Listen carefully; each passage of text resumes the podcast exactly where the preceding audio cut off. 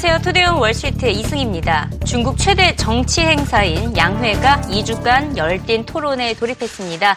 시진핑 정부의 뉴노멀 경제 정책이 더욱 뚜렷해질 것으로 보이는데요. 이번 양회의 주제는 크게 경제 성장, 개혁 강화, 민생 개선으로 나눠져 있습니다.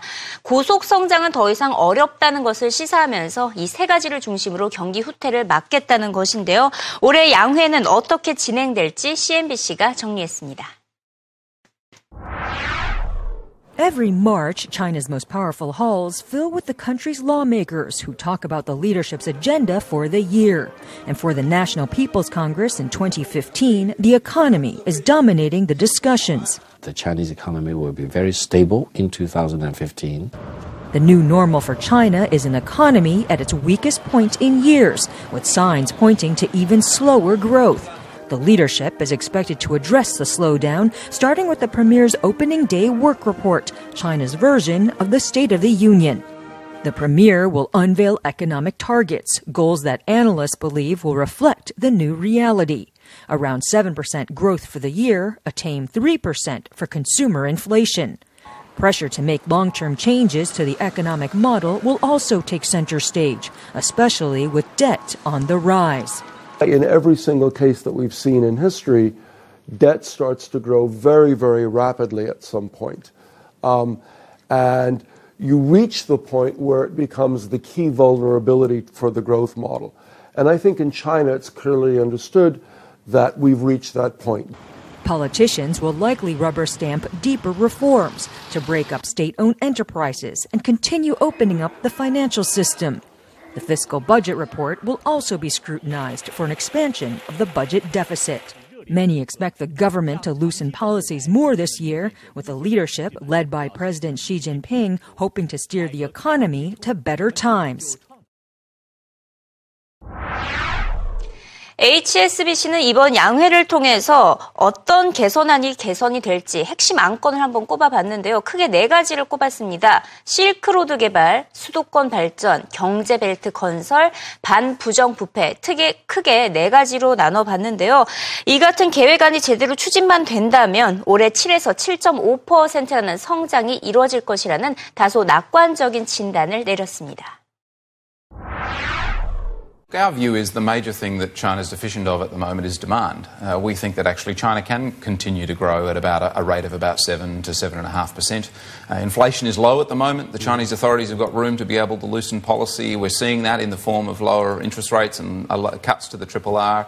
We think there's more of that monetary loosening to come, and we expect to see that the, they will announce that fiscal policy might be a bit looser this year as well, that the deficit will expand just slightly. So we, we still think we're still, we still think that China can continue to grow at those, those 7 to 7.5% growth rates. Um, certainly, uh, a structural reform agenda is a big part of what the Chinese are trying to achieve, uh, and certainly we're going to see, uh, we, we think, uh, you know, announcements on, on, on, that. We don't think it's going to be anything particularly new. It'll be a continuation of the same sorts of challenges, reforming the state owned enterprises, continuing to integrate into the global financial system, uh, focus on uh, the, the, the, the, the new Silk Road, and those sorts of issues.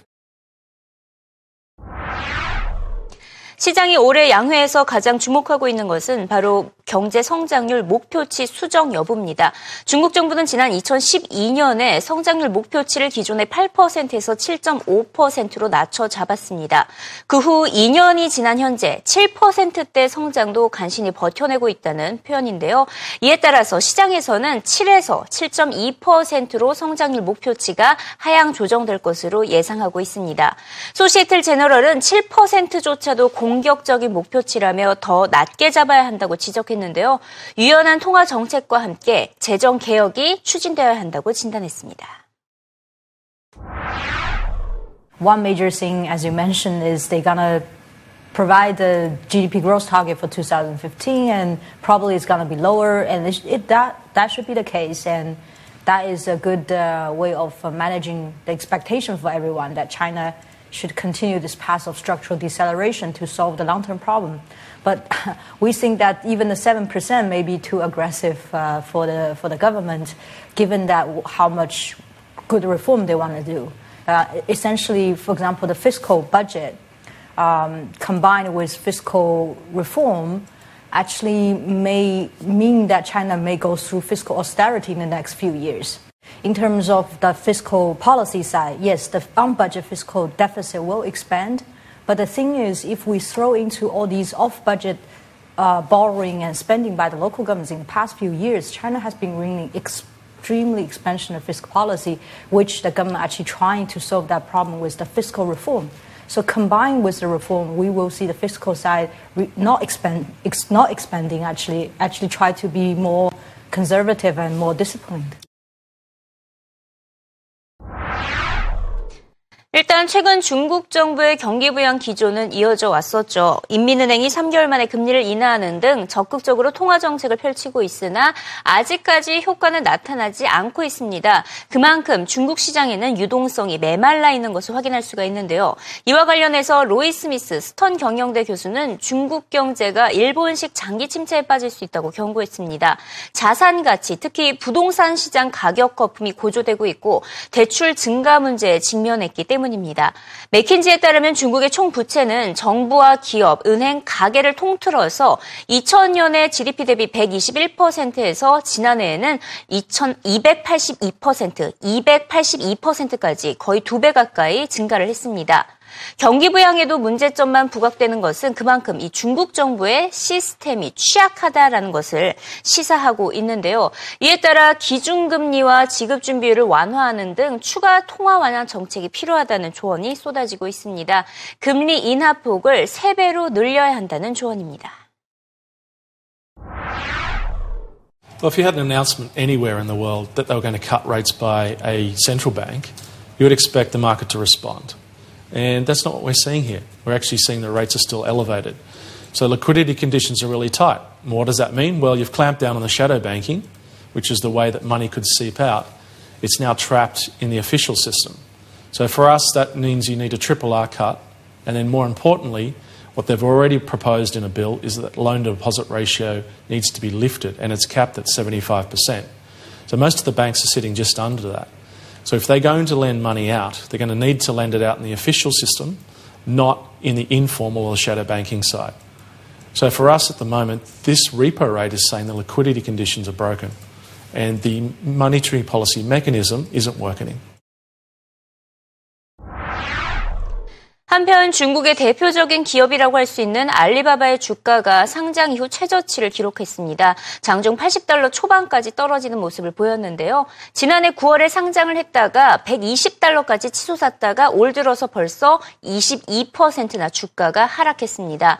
다양한 악재가 한꺼번에 쏟아졌기 때문입니다. 지난 분기 실적이 부진했고요. 짝퉁 논란까지 이어졌고 기업 지배구조에 대한 회의적인 시각이 전해졌습니다. 특히 알리바바가 대만에 투자할 것 것이라고 밝혔지만 대만 정부가 알리바바의 기업의 지배 구조를 지적하면서 이 세 번째 이슈가 더욱더 불거졌고요. 심지어서 판매량을 부풀리기 위한 허위 거래 의혹까지 받고 있습니다. 하지만 월가 기관에서는 알리바바에 대한 투자 의견을 매수로 유지하고 있습니다. 대표적으로 UBS는 목표가 115달러를 제시하면서 이번 하락이 오히려 매수 기회라고 조언했는데요. 알리바바가 앞으로 5년에서 10년 후에 세계 최대의 전자 상거 상거래 업체가 될 잠재력이 높다며 지금 나타나고 있는 부진은 지난 1990년대에 이베이가 겪었던 현상과 비슷하다고 진단했습니다. 지난해 11월 기업 공개 이후에 주가를 신경 쓰지 않는다는 마윈 회장의 인터뷰에 이어서 UBS 매니징 디렉터의 조언까지 들어보시죠. When people have high expectation on you, the very important I want tell myself and tell my team, be ourselves. Do whatever we believe is right. So I don't. I even don't dare to watch the stock price because this is this is uh, this is the other people think who you are. When people think you're good, you have to be sure that whether you're really that good. When people think you're bad, we have to be clear whether we are really that bad. We're constructive on Alibaba. We think people should be buying the shares here. A lot of what's happened over the last one to two months is that some of the uh, optimism from the IPO has worn off, uh, as likely happens with a lot of technology IPOs. We're now into more of the blocking and tackling part of the Alibaba story. We believe growth is still going to be good. Uh, we think it's reasonably valued against growth here on a going forward basis. And as a result of that, we would be buyers of Alibaba right here. Since the IPO, there's been a lot of things that have been highlighted via the prospectus and going forward about what happens on Alibaba as a marketplace, really where people meet each other to exchange goods and money online. Um, there's a lot of things you can do to control people coming into that environment. There are some things you have to learn as you go and correct that behavior. Um, what we believe Alibaba is doing, and it's been highlighted by their conversations with the Chinese government, as they've stated them uh, publicly, are that Alibaba is very focused on fixing things as they come to light in their marketplace. It frankly is no different than some of the growing pains eBay went through in the early days of its marketplace in the 1990s.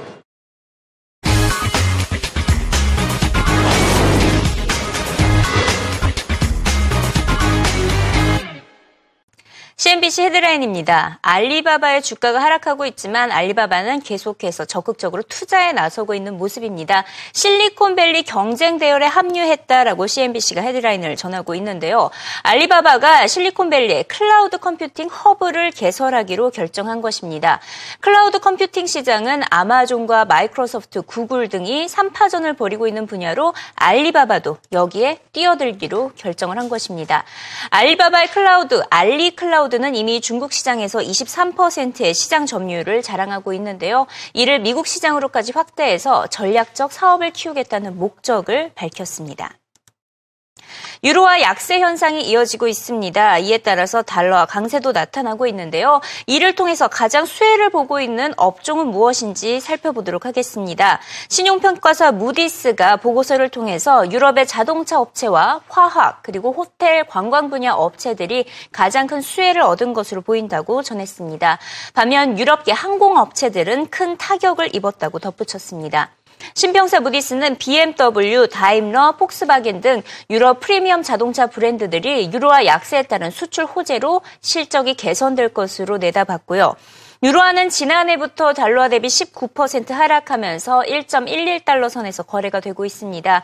이에 따라 무디스는 이 같은 현상이 지속될 것으로 내다보면서 심지어 전망치를 하향 조정했습니다. 올해 1.10달러, 내년에 1.13달러로 어, 유로화 약세 기조는 이어질 것으로 내다봤습니다.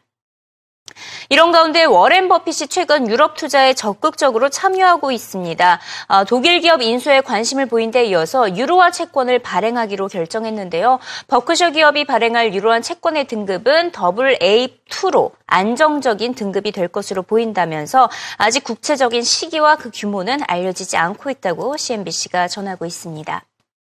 알리알 나임이 사우디아라비아 석유 장관이 인터뷰를 가졌는데요. 국제 유가가 안정화될 것을 확신한다고 밝혔습니다. 조만간 수급 균형이 다시 이루어져서 글로벌 경제가 견고한 성장을 보일 것이라는 다소 낙관적인 진단을 내렸습니다. 지난해 11월에 오펙이 산유라를 동결한 바가 있었는데요. 이에 대해서도 오펙은 시장에 개입하지 않은 것으로 이 같은 결정이 올바른 결정이었음을 역사가 증명해 줄 것이라고 강조했습니다. 연준의 베이지북이 공개됐습니다. 미국 경제가 자동차 판매 호조와 소비자 지출 증가에 힘입어서 완만한 성장을 이어갔다고 진단했는데요. 하지만 임금 상승 속도는 다소 불안정함을 시사했습니다. 기존의 진단과 크게 다른 것이 없었기 때문에 10년물 국채 금리 큰 변동은 없었다고 CNBC는 전하고 있습니다. 이에 앞서서 민간 고용 지표도 발표가 됐죠. ADP의 지난달 민간 부분 신규 고용은 21만 2천 건 증가했는데요. 6개월 만에 최저치를 기록 했습니다. 시장 예상치까지 하회하면서 실망감을 안겨줬는데요. 이에 따라 노동부의 고용 보고서 역시 실망스러울 것이다라는 전망이 나오고 있지만 신규 일자리 24만 건으로 예상을 하고 있습니다. 자, 이와 관련해서 어, ADP 민간 고용 지표를 공동 개발한 무디스 애널리스트 소속 마크 잔디 이코노미스트는 일자리 창출이 평균으로 따지면 매달 25만 건씩 이루어지고 있다며 현재 고용 시장은 매우 견고한 상태라고 진단했습니다. The reality is the economy is creating roughly 250,000 jobs per month. You know, some months it's going to be a little softer. February was on the soft side, but on average, it's 250K. That's 3 million per annum. That's what we created last year. Uh, you know, everything indicates that's what we're going to create this year. You have some other data which suggests that maybe wages are doing better than the official BLS data.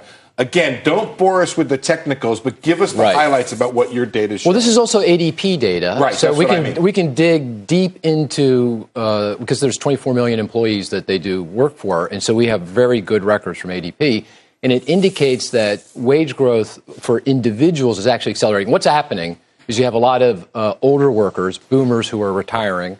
They're high paid. And then you have a lot of millennials coming in that are young and low paid. And it's driving down the averages, which is what you observe in the BLS aggregate wage data. But if you're actually looking at individuals, their wage increases are much stronger and they are accelerating. Does that tell you the Fed is further behind the curve than some believe? No. It, what it indicates is that the labor market is right on track. I mean, at this rate of job growth, the, the economy is coming into full employment. It'll be there in a year and a half. Between now and then, wage growth will start to accelerate to a more substantive degree. And if, if everything sticks to script, the Fed will be raising interest rates by mid this year.